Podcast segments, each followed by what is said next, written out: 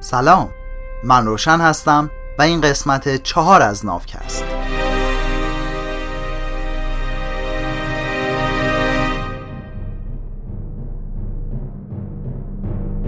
تو قسمت های قبل گفتیم که انسان امروزی یکی از چند گونه دیگه بشر بوده که تا حدود هفتاد هزار سال پیش کنار بقیه انسان ها مثل هومو ارکتوس، نیاندرتال و بقیه از ابزار و آتیش استفاده می کرده.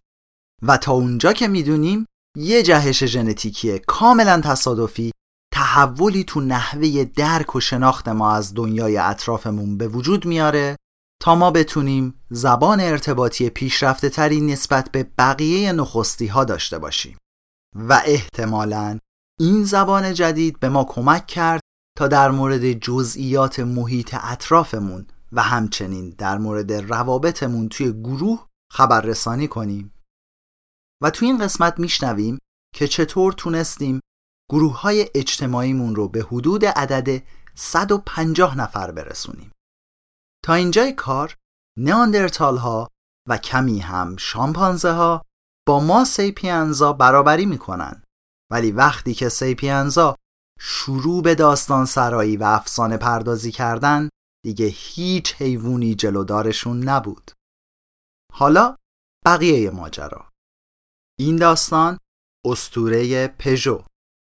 شامپانزه ها که الان دیگه می‌دونیم از فامیلامون هستن معمولا تو گروه های کوچیک چند ده نفره جمع میشن.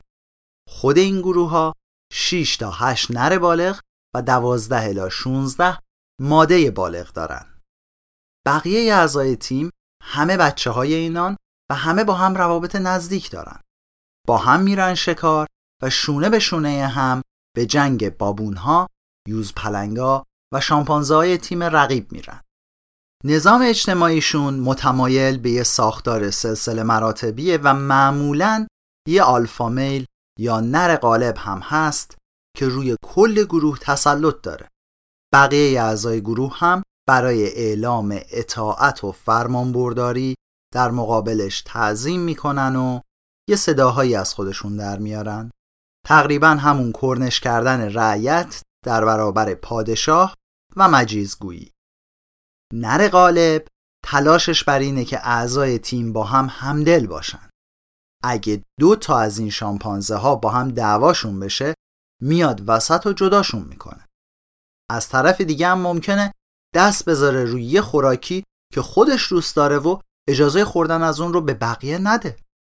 و یا اینکه به نرای رده پایین اجازه جفتگیری با ماده ها رو نده. اگه دو تا شامپانزه داشته باشیم که در حال رقابت بر سر جایگاه آلفا باشن برنامه اینه که میان توی خود گروه از دخترها و پسرها طرفدار جمع می‌کنن. تماسای خودمونی و هر روزه بین اعضا مثل بغل کردن، نوازش، بوسیدن، تیمار و هر خدمت متقابلی که برای هم انجام میدن باعث تقویت این اعتلافا میشه. همون جوری که سیاستمدارا توی کارزارای انتخاباتیشون دوره میافتن و با همه دست میدن و طفلای معصوم رو میبوسن شامپانزه ای هم که قصد رسیدن به مقام آلفا رو داره بیشتر وقتا داره بچه شامپانزه ها رو بغل می‌کنه و میبوسه و اون شامپانزه جایگاه آلفا رو به دست میاره که ائتلاف بزرگتر و باثباتتری رو به وجود آورده. و آلفا شدن هیچ ربطی به زور بازوش و بزرگی جسش نداره. اهمیت این ها رو میشه در تمام فعالیت های روزانه دید و فقط به منازعات معمول بر سر جایگاه رهبری محدود نمیشه. اعضای اطلاف بیشتر وقتشون رو با هم میگذرونن غذاشون رو با هم شریک میشن و موقع اضطرار به کمک هم میان. البته چون برای راه اندازی و حفظ همچین گروه هایی لازمه که همه اعضای گروه تک به تک با هم رابطه نزدیک داشته باشن اندازه این گروه ها از یه حدی بالاتر نمیره. دوتا شامپانزه ای که تا حالا همدیگر رو ندیدن هرگز با هم دعواشون نشده.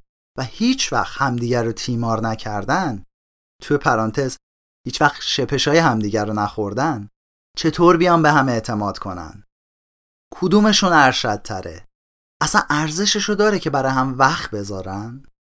تحت شرایط طبیعی تعداد شامپانزه های یه تیم بین 20 تا 50 نفره. با بیشتر شدن تعداد اعضا نظام اجتماعی گروه به هم می‌خوره و تیم از هم میپاشه. به دنبال این واپاشی بعضی از اعضا میرن و گروه های جدیدی تشکیل میدن. طبق مشاهدات جانورشناسا تعداد گروه هایی که اعضاشون بیشتر از 100 نفر هست به تعداد انگشتای یه دست نمی‌رسن.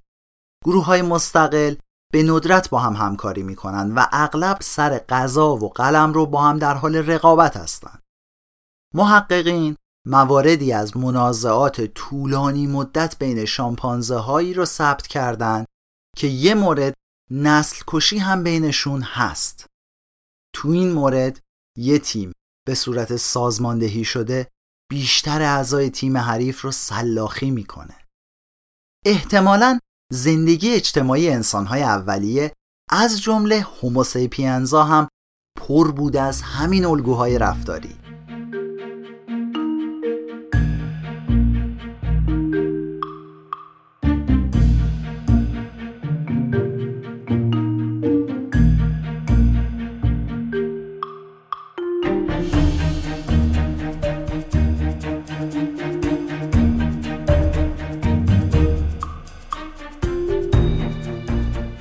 انسان ها هم مثل شامپانزه ها قرایز اجتماعی دارند که به اجراد ما امکان شکل دادن روابط دوستی و سلسله مراتبی رو می‌داده تا بتونن موقع شکار یا جنگ ازش استفاده کنن ولی این قرایز اجتماعی فقط به درد تشکیل گروه های کوچیک می‌خورد و گروه های انسانی با بزرگتر شدن تیمشون مثل شامپانزه ها از هم جدا می شدن. حتی اگه یه دره سرسبز داشته باشیم که بتونه روزی 500 نفر از سیپینزای باستانی رو برسونه بازم نمیشه با اون همه آدم غریبه یه جا زندگی کرد. چجوری به نتیجه برسیم که کی اینجا رئیسه؟ کی کجا می‌تونه شکار کنه؟ یا کی با کی جفتگیری کنه؟ تو سایه وقوع انقلاب ذهنی غیبت کردن پشت سر همدیگه به ما کمک کرد تا گروه های بزرگتر و با ثباتتری را شکل بدیم. اما همینم یه حدی داره.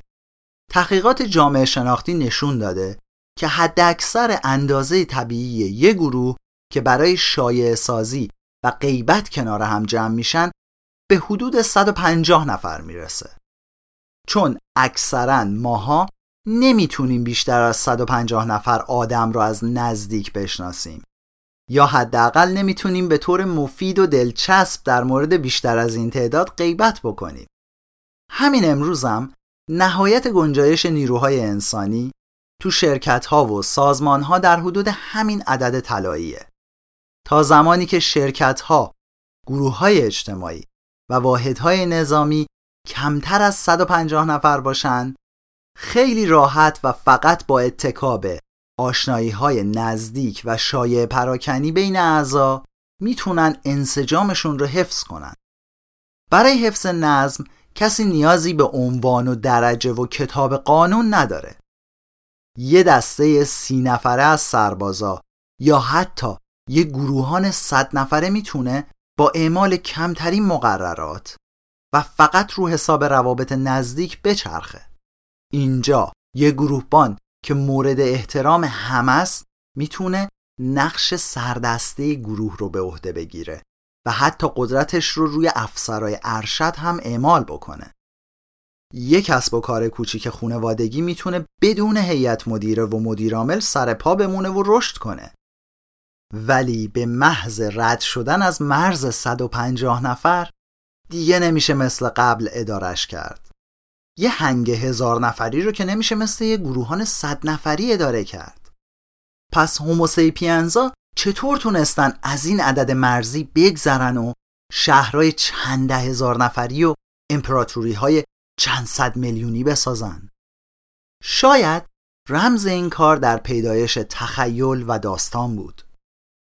خیلی زیادی از غریبه ها می‌تونن با اعتقاد به افسانه های مشترک همکاری های موفقیت آمیزی داشته باشند. فرقی نداره که ما یک کشور مدرن تشکیل داده باشیم یا یک کلیسای قرون وسطایی یه شهر باستانی باشیم یا یه قبیله پارین سنگی. ریشه همه کارهای بزرگ بشر تو افسانه های مشترکمون بوده و هست.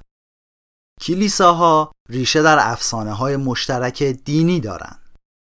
دو نفر کاتولیک که قبلا هیچ وقت همدیگر رو ندیدن می‌تونن برن به جنگ های صلیبی یا برای ساختن بیمارستان اعانه جمع کنن. به خاطر اینکه هر دو یقین دارن که خدا به شکل انسان در اومد و اجازه داد تا به خاطر گناهان ما به صلیب کشیده بشه. کشورها ریشه در افسانه های مشترک ملی دارن. دو نفر سرب که هیچ آشنایی قبلی با هم ندارن ممکنه که جونشون رو برای هم به خطر بندازن.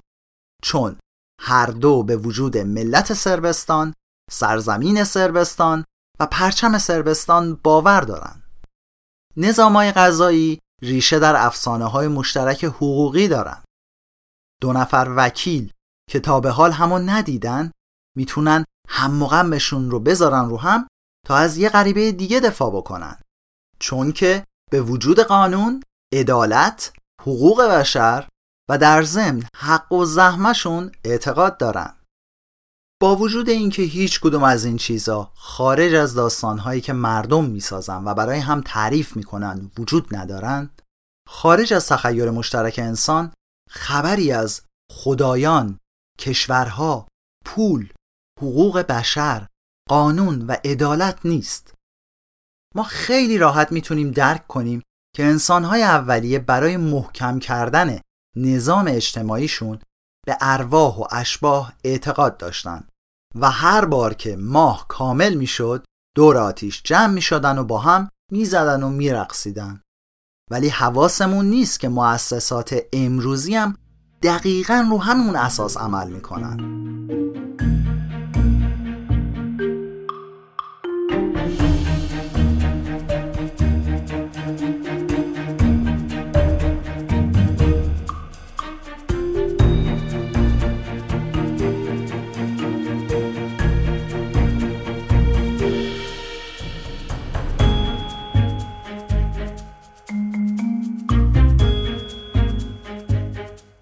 مثلا امروز روز تو دنیای قولهای تجاری مدیرای رد بالا و وکلای تجاری جادوگرای قهاری به حساب میان. تنها فرق اساسیشون با شمنای قبیله اینه که این وکلا داستانای خیلی عجیبتری رو تعریف می‌کنن. یه مثال خیلی خوب اینجا همین ماجرای اسطوره پژوه. امروز شما می‌تونین از پاریس تا ملبورن یه علامتی رو روی اتومبیل ها، کامیون ها و موتورسیکلت ها ببینین که یه شباهتی هم به اون مجسمه آجی که با سر شیر و بدن انسان تو آلمان پیدا شده بود داره. این علامت زینت دهنده ماشین های ساخت پژوه که همون جور که همه می‌دونیم از قدیمی ترین و بزرگترین سازنده های خودرو توی اروپا است. پژو کار خودش رو به عنوان یک کاروبار کوچیک خونوادگی توی روستای ولنتینی شروع می‌کنه که همش 300 کیلومتر با اون قاری که مجسمه آج توش پیدا شده فاصله داره. توی پرانتز خب الان شاید بعضیا بگین که اون تو آلمان این تو فرانسه چه ربطی دارن. من رو نقشه این دوتا جا رو که می‌دیدم همه بغل مرز همن. فرانسه، آلمان، اتریش، سوئیس، لیختنشتاین همه توی شعاع حدوداً 300 کیلومتری از قارن. پرانتز بسته. طبق آمار سال 2016 این شرکت حدوداً 170 هزار نفر کارمند تو کل دنیا داشته که بیشترشون اصلا همدیگر رو نمی‌شناسن. اما همین غریبه ها با همکاری هم تو سال 2008 بیشتر از یک و نیم میلیون ماشین ساختن که ارزششون به حدود 55 میلیون یورو می‌رسه. حالا ما چطور می‌تونیم وجود این شرکت رو درک کنیم؟ این همه ماشین ساخت پژو تو خیابونا هست ولی اینا هیچ کدوم خود شرکت نیستن. چون اگه امروز همه این ماشینا رو اوراق کنیم شرکت از بین نمیره. فردا دوباره ماشین نو تولید می‌کنه و میده به بازار این شرکت کلی کارخونه تجهیزات نمایشگاه مکانیک حسابدار و منشی داره. ولی همه اینا با هم بازم پژو نیستن. چون یه بلای طبیعی می‌تونه همه چیز رو نابود کنه و تک تک کارمندا رو بکشه. ولی بازم شرکت پژو می‌تونه اعتبار جمع کنه نیروی جدید استخدام کنه و کارخونه بسازه و ماشینالات جدید بخره. پژو تعداد زیادی مدیر و سهامدار داره که همه مدیراش رو میشه اخراج کرد و همه سهاماش رو هم میشه فروخت. ولی باز هم شرکت از بین نمیره. این به معنی فناناپذیری و ابدی بودن شرکت نیست. اگه قاضی حکم به انحلال شرکت بده کارخونه هاش سر پا میمونن و همه کارمنداش به زندگیشون ادامه میدن. ولی شرکت در لحظه محو میشه. خلاصش با اینکه شرکت پژو هیچ وابستگی به دنیای مادی نداره آیا میشه گفت که واقعا وجود داره؟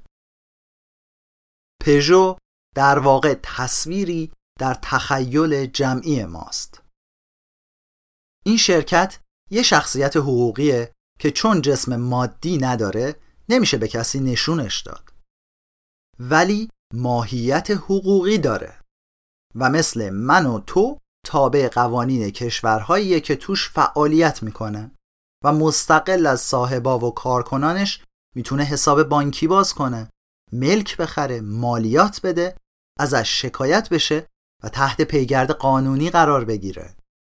پژو توی دسته شرکت های با مسئولیت محدود یا LLC قرار می‌گیره و ایده ای که پشت تشکیل این شرکت ها خوابیده یکی از خلاقانه ترین ابتکارات بشره. ما هزاران سال بدون این زندگی کرده بودیم و توی بیشتر تاریخ ثبت شده اموال و دارایی ها مال انسانهایی از گوشت و خون بوده که روی دو تا پا راه می‌رفتن و مغز بزرگی داشتن ولا غیر. اگه کسی توی فرانسه قرن 19 هم یه کارگاه درشک سازی را مینداخت خود اون فرد می‌شد شرکت. اگه درشکه فروخته شده بعد از یه هفته خراب می‌شد مشتری از شخص شکایت می‌کرد. اگه شرکت ورشکسته می‌شد صاحب کارگاه باید خونه و زمین و گاو و گوسفنداشو میفروخت تا بدهیاشو پس بده. و اگرم نمی‌تونست یا میافتاد زندون یا باید برای طلبکاراش بیگاری می‌کرد. بدون هیچ محدودیت تمام مسئولیت تولیدات اون کارگاه با خود شخص بود. اگه که تو هم اون موقع زندگی می‌کردی شاید به این راحتی ها به فکر راه انداختن شرکت نمیافتادی. و خب این وضعیت قانونی کارآفرین ها رو دل سرد می‌کرد و ارزش بدبخت کردن خانواده هاشون رو نداشت. همین شد که مردم همه با هم شروع کردن به تصور وجود شرکت هایی با مسئولیت محدود که مستقل از بنیانگذارا، سهامدارا و مدیرای شرکت بودند. تو چند سده گذشته اینجور شرکت ها بازیکنای اصلی تو حوزه اقتصاد بودن و ما اونقدر به وجودشون عادت کردیم که یادمون رفته اینا فقط توی تخیل ما وجود دارن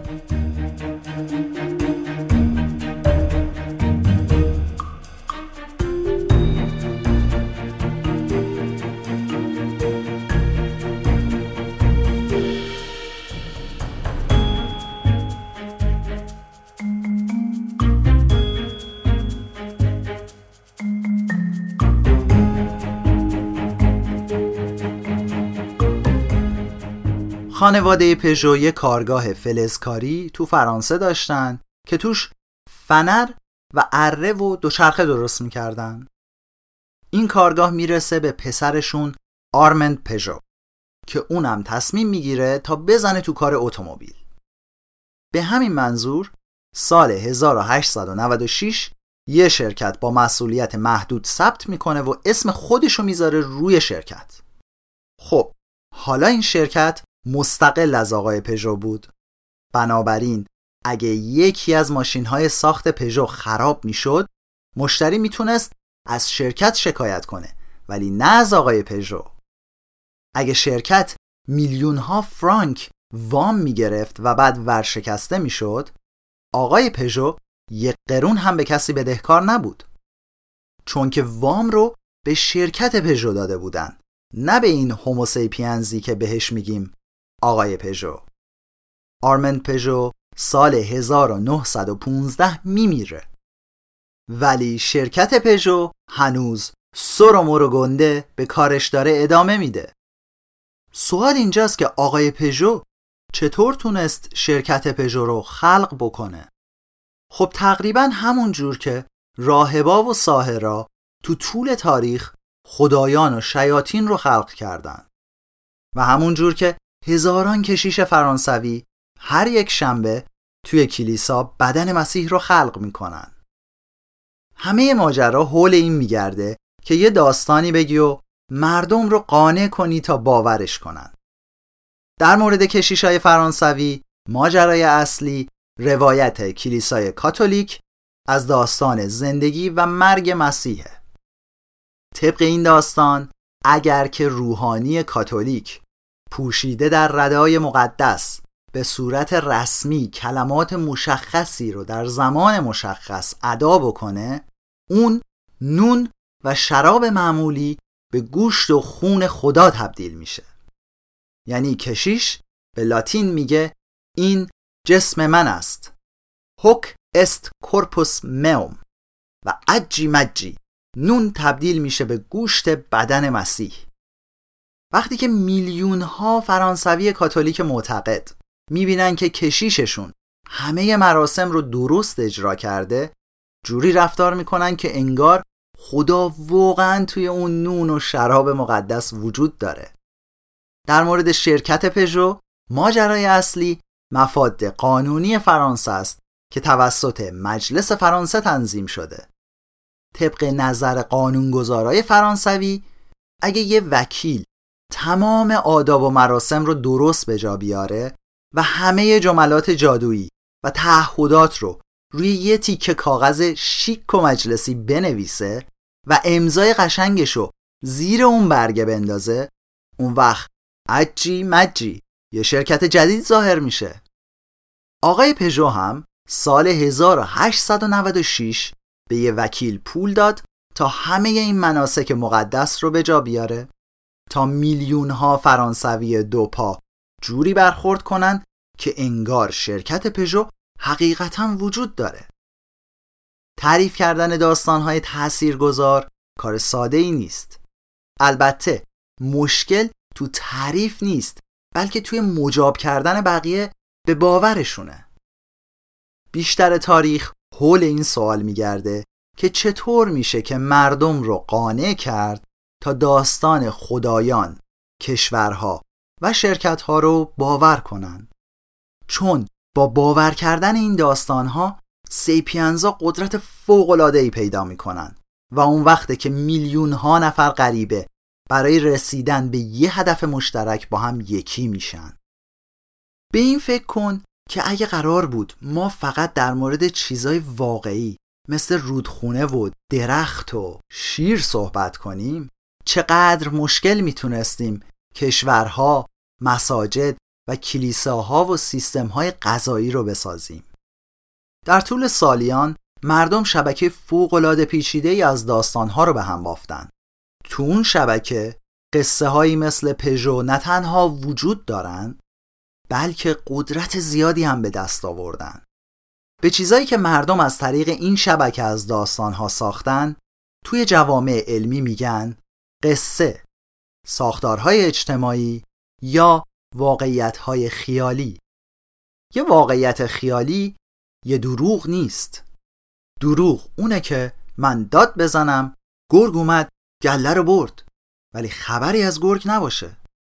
دروغ گفتن کار خاصی هم نیست چون میمونا هم می‌تونن دروغ بگن. مثلا دیده شده که یه میمون داد زده که مواظب باشین یه شیر داره میاد. تا رفیقش که یه موز پیدا کرده فرار کنه و این بیاد موز رفیقش رو برداره ببره. برخلاف دروغ واقعیت خیالی چیزیه که همه باورش دارن. و تا وقتی که این باور عمومی باقیه اون واقعیت خیالی دنیای واقعی رو تحت تاثیر قرار میده. بعضی جادوگرا شیادن ولی بیشترشون واقعا به وجود خدایان و شیاطین اعتقاد دارن. بیشتر میلیونرها هم به وجود پول و شرکتها اعتقاد دارن. بیشتر فعالین حقوق بشر هم به وجود حقوق بشر اعتقاد دارن. سال 2011 وقتی که سازمان ملل از لیبی خواست به حقوق بشر شهرونداش احترام بذاره کسی دروغ نمی گفت با وجود اینکه سازمان ملل لیبی و حقوق بشر تولیدات ذهن خیال پرداز ما هستند. از زمان انقلاب شناختی ما سیپیانزا توی یه واقعیت دوگانه زندگی می‌کنیم.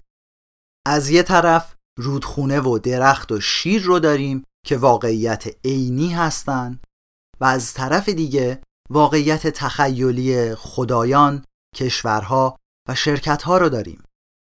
هرچی که زمان گذشت واقعیت خیالی ما قدرت بیشتری گرفت تا جایی که نجات رودخونه ها، درختا و شیرا بسته به لطف موجودات خیالی مثل خدایان، کشورها و شرکتها داره. تو این قسمت شنیدیم وقتی که صحبت کردن پشت سر اعضای گروه دیگه جواب بیشتر از 150 نفر رو نداد ما رو به داستان سرایی آوردیم و به واقعیت های تخیلی چنان قدرتی رو دادیم که الان باید برای نجات طبیعت دست به دامن همون تخیلات جمعی بشیم. این پایان قسمت چهار از نافکست بود. ممنونم ازتون که همچنان به نافکست و بقیه پادکست های ایرانی گوش می‌کنید و اونا رو به دوستاتون هم معرفی می‌کنید نافکست رو من روشن به کمک کریشنا تولید می‌کنم. تا بعد.